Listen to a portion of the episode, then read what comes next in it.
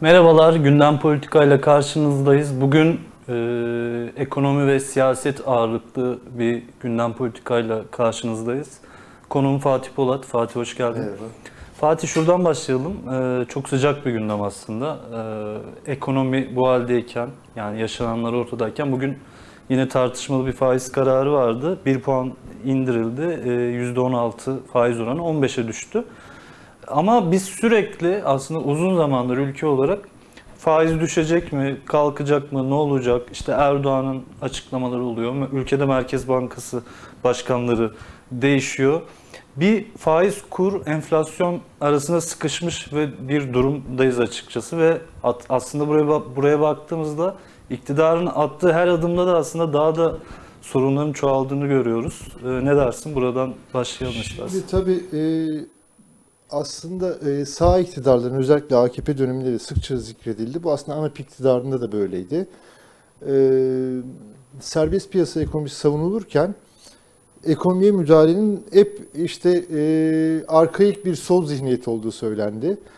E, bu sosyalizme dönük eleştiriyle birleşti sürekli. E, ve e, şimdi şu anki döneme bakıyoruz. Üç Merkez Bankası Başkanı değişti. Son olarak bürokratlar değiştirildi.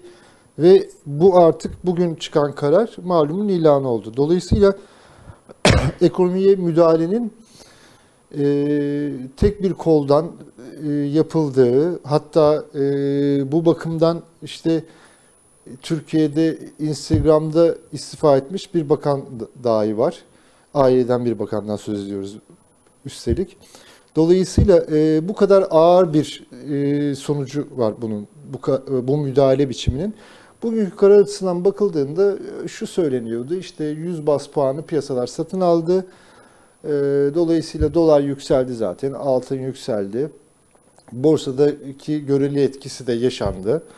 E, ancak 150 ya da 200 bas puan olursa e, daha farklı bir etkiden söz edebiliriz gibi yorumlar yapılıyordu. 100 bas puan indi ama açıklandığı an itibariyle dolarda yine artış gözledik. Dövizde tekrar artış gözledik ve bununla birlikte işte yüzde birlik bir indirmeden söz ediyoruz ve son iki ayda hani son bir yılda 3 liralık bir artış demek bu. Bu, bu bakımdan da bakıldığında aslında sadece yandaş büyük firmalara aktarılmış olan büyük projeler bakımından 500 milyar liralık daha fazla bir kaynak aktarılması anlamına geliyor. Sadece bu aslında bir alana ilişkin bir büyük harcama demek. Diğer taraftan dış borçların arttığı bir şey bu. Bir anda dış borçlar fırladı ve e, aklı başında bütün yorumcular bunun gıda fiyatlarına da yeniden yansıyacağını yorumlarını yaptı. Şimdi hatırlayacak olursak işte birkaç gün önce şekere %25 zam yapıldı. Ama zaten daha önce bir zam daha yapılmıştı ve bu %40 civarını bulmuştu.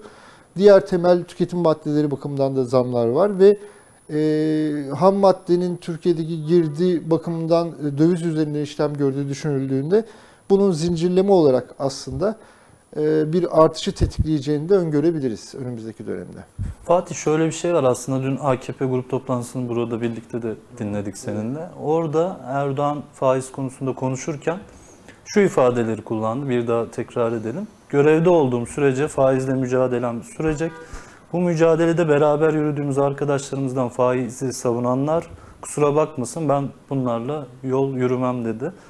Ee, şimdi Erdoğan bu sözlerle e, kime hedef aldığı konuşuluyor bugün. E, ama sanki hedef Hazine ve Maliye Bakanı Lütfü Elvan gibi. Çünkü bugün e, görüntülerde de Erdoğan bunları konuşurken bir tek alkışlamayanın o olduğunu gördük. Herhalde sıradaki kişi o olacak gibi gözüküyor.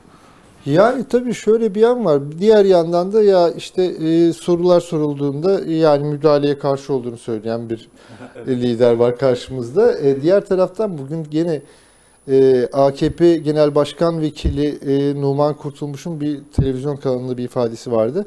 Dedi ki askeri ücretin enflasyonun üzerinde, hakkaniyetin gereği askeri ücretin enflasyonun üzerinde olmasıdır.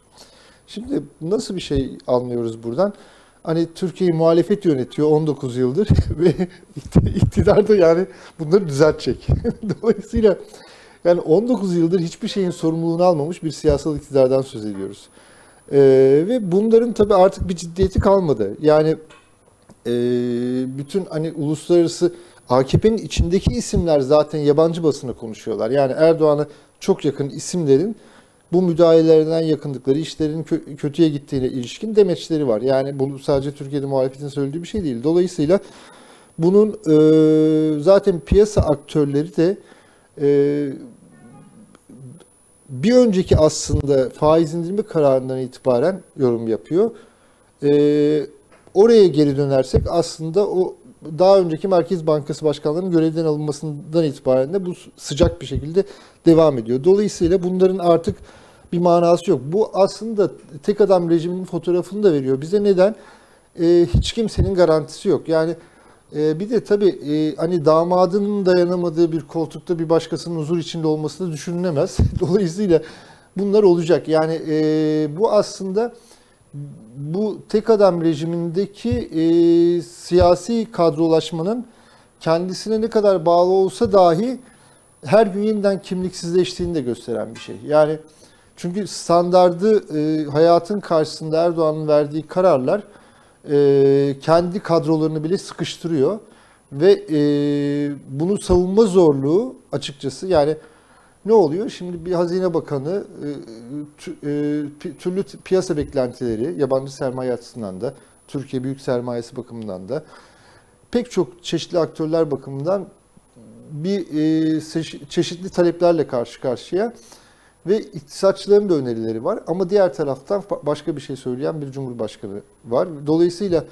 bu o o kişi açısından zaten e, açıkçası e, biat etmenin sınırsızlığını dayatan bir şey. Her gün yeniden e, nasıl yapması gerektiğini öğrenmesi gereken bir insan. Yani bakanlık dışında her gün nasıl uyum sağlamam gerekir diye düşünmesi gereken insanlar konumuna itiyor açıkçası siyasetçileri de.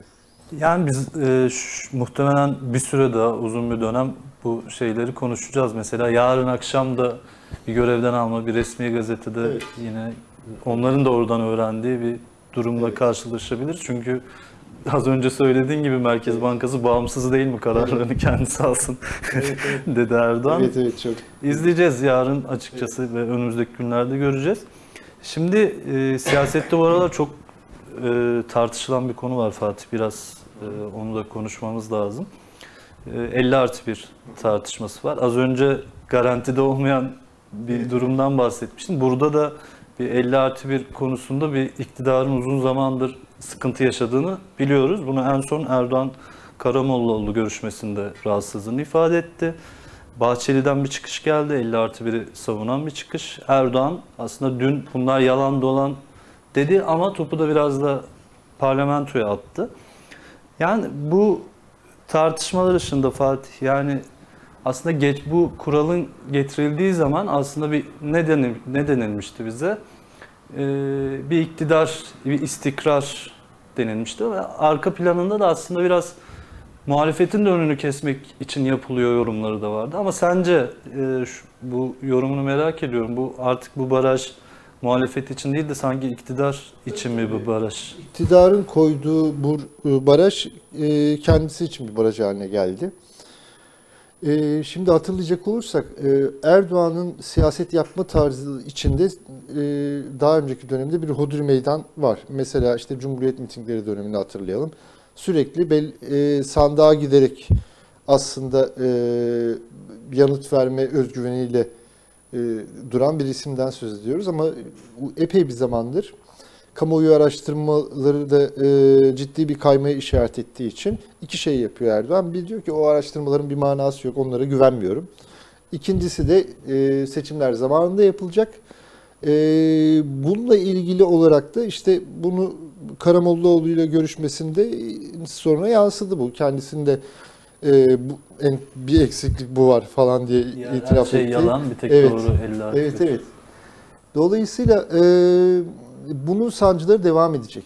Yani bir e, Cumhur İttifakı içinde bir gerilim unsuru, e, ikincisi muhalefeti baskılayarak bunu indirmeye dönük bir basınç görebiliriz.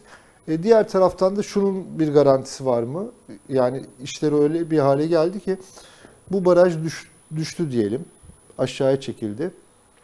Ee, Erbakan'ın e, en çok oyu alacak kişi olduğunu kim söyleyebilir? Yani dolayısıyla e, tüm bunlar artık daha zorlu bir hale geldi. Yani ekonominin yol açtığı sonuçlar, e, 19 yıllık iktidarın yarattığı yıpranma, e, emekçilerin genel olarak halk yığınlarının içinde bulunduğu durum.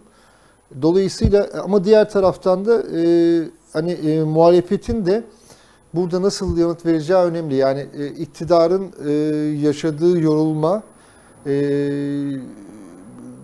doğrudan bir düşme e, e, düşme iması olarak da okunmamalı. Yani düşecek ve onun için işte yeni formül arayışları filan işin bu tarafı olabilir ama e, muhalefet güçlü durduğu oranda biz yeni bir e, siyasal yoldan söz edebiliriz Türkiye açısından. Yani şöyle bir durum yok mu aslında az önce bugün de konuşuyoruz şu anda da yani iktidar bir- birçok alanda sorun yaşıyor bunların en büyük ekonomi. Dış politikayı sayabiliriz. İçeride başka türlü sıkışmışlıklar var. Ama yani bu işte 40 50 artı 1, 40 artı 1, 45 artı 2 İk- sanki sorun bir aritmetin ötesine geçti gibi artık iktidar Evet. açısından. Evet evet. Ee, yani şöyle e, bir de e, bakıldığında dış politika bir süre öncesine kadar sürekli savaşa endeksli bir dış politika görüyorduk. Bugün de bu terk edilmiş değil. Ama ne oluyordu? Diyelim işte Doğu Akdeniz'den başlayarak Suriye, Balkanlar şimdi ama şimdi nasıl bir gerçekten söz ediyoruz? Yani e, yine bir aslında e, Suriye'ye müdahale ihtiyacından söz eden bir iktidar var. Bunun hazırlıkları var, ciddi hazırlıkları.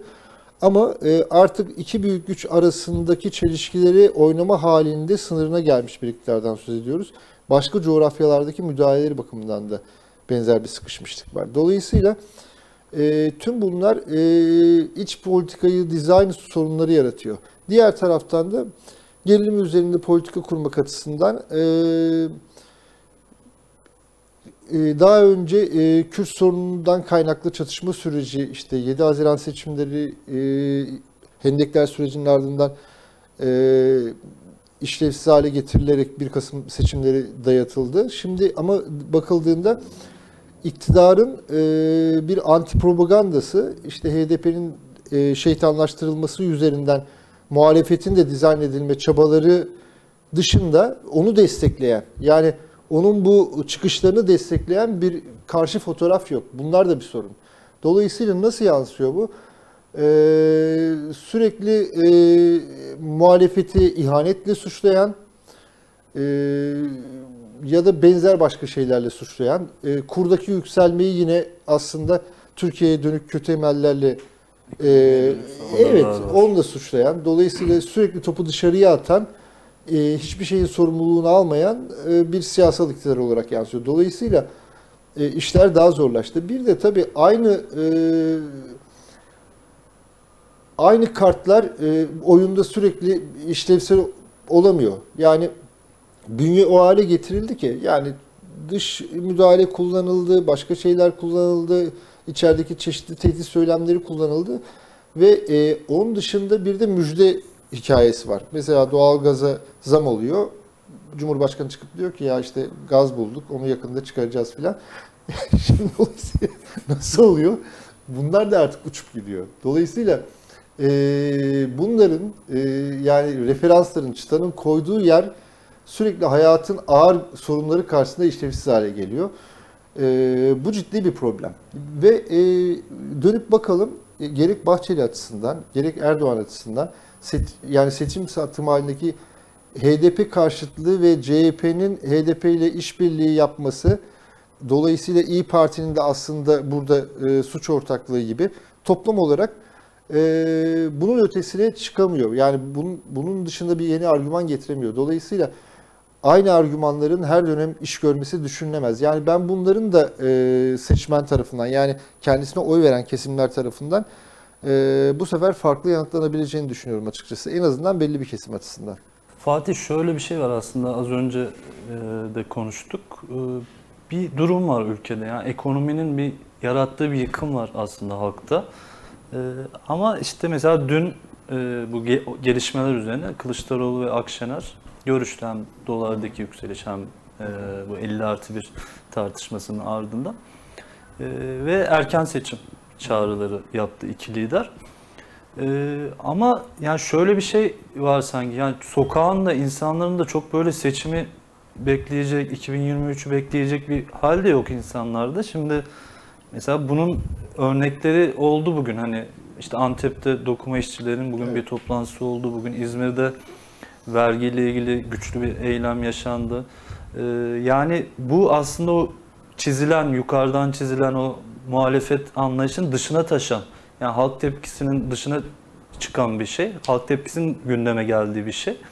Sanki bu örneklerin de daha da çoğalması gerekiyor. Yani seçime endeksli bir şeyden öte yani gü- gündeme müdahale etme açısından sanki bu tür örneklerin de çoğalması gerekiyor. Evet, burada tabii muhalefetin önemi açığa çıkıyor açıkçası. Çünkü hani dönüp baktığımızda Türkiye'de hükümet düşürmüş emekçi eylemleri de oldu.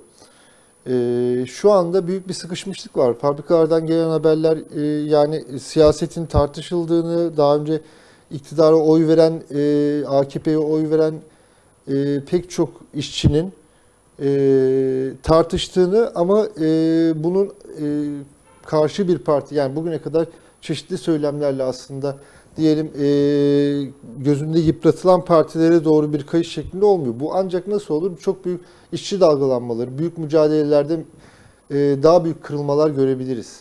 Hareketin daha inişli çıkışlı olduğu dönemlerde muhalefetin e, güven veren bir pozisyon alması son derece hayata hale geliyor. Dolayısıyla e, burada bence e, Millet İttifakı'yla da sınırlı olmayan e, üçüncü seçenek e, sür- e, e, formülü son derece hayati hale geliyor ve bir sorumluluk bakımından da bu böyle. Yani bu bir hem bir ihtiyaç hem bir sorumluluk. Ee, keza şunu anlıyoruz. Yani bu hem Türkiye'nin birikmiş demokrasi sorunları hem ekonomi sorunları bakımından e, bunlar yeni bir sermaye ittifakıyla e, yani sistem içi bir ittifakla çözülebilecek sorunlar değil. Yani mesela bu kadar ağır dış borç, e, enflasyonun gerçek enflasyonun %50'ye dayandığı açık. E bunlar karşısında bunun bir yere bu maliyetin bir yere çıkarılması gerekiyor. Yani sermaye mi çıkarılacak, emekçiler mi çıkarılacak? Dolayısıyla bugüne kadar AKP buna rahatlıkla e, halka çıkararak bir yanıt verdi. Yani üzerine de demagoji kurdu ama halka çıkarma üzerine bir iktisat kurdu. E, şimdi e, diyelim Millet İttifakı'na dayalı bir yeni e, iktidar alternatifi sürecinde Türkiye. Bu iktidar gerçekten diyelim servet vergisi gibi bir e, ihtimalle mi e, bir politikayla mı kitlelerin karşısında olacak? Bunlar tabii e, yanıtlanması öyle kolay sorular değil. Bu ancak e, bir direnç noktası olacak bir güç birliği, üçüncü bir seçenekle mümkün olabilir. Dolayısıyla e, siyasetin e, daha hareketli olduğu günlere doğru gideceğiz aslında. Ve e, burada muhalefetin e, Millet İttifakı'nı hani parlamento dışındaki güçler açısından da e, bu sorumluluğu görerek daha aktif bir şekilde pozisyon almaları hayati bir önem taşıyor açıkçası. Ee, Fatih, bugün e, seninle bir konuyu da konuşmak istiyorum. O da şu sıralar çok konuşuluyor. Bir helalleşme tartışması var. Kılıçdaroğlu'nun bir çıkışı oldu. Ee, toplumun çeşitli kesimlerine dair mesajlar verdi. Ee, eskiden yaşanmış acılar üzerinden helalleşeceğiz çağrısı yaptı. Sana şunu sormak istiyorum. Yani bu helalleşme kiminle olacak, nasıl olacak ve niye diye bir soru var as- açıkçası. Burada tabii haklı eleştiriler aldı bu açıklama ve ondan sonra Kılıçdaroğlu dedi ki bu, biz bunu hukuki bir bağlamda söylemiyoruz. Ee, Demirtaş'ın bugün e, destekleyen bir açıklaması oldu. Ee, Kılıçdaroğlu'nun bu açıklamasını. Burada tabii ya iki nokta esas yani yüzleşme e, yani bir ülke ancak yüzleşerek geçmişiyle yüzleşerek ve hesaplaşarak demokratikleşebilir. Ama e, e, ve helalleşmenin kuşkusuz e, hukuki bağlam sorunuyla birlikte bir e, manevi, dinsel bir şeyi de var, background'u da var. Bu da bir başka sorun oluşturuyor. Ama diğer yandan tabii şu şöyle bir gerçeklik var. Zaten Kılıçdaroğlu'nun bugün CHP etrafında oluşturduğu altı partili ittifak da hep bu ve benzer kavramları üzerine inşa oldu. Dolayısıyla o açıdan şaşırtıcı olmuyor. E, tam da bu nedenle ancak başka bir siyasetle e, başka kavramlarla konuşabiliriz ve başka bir çözüm tartışabiliriz. Fatih teşekkür ederim. Ben teşekkür ediyorum. Ee, tekrardan haftaya burada olacağız. Ee, gündem politikanın bugün e, sonuna geldik. Ee, biz tekrar burada gündemi konuşmaya devam edeceğiz. Şimdilik hoşçakalın.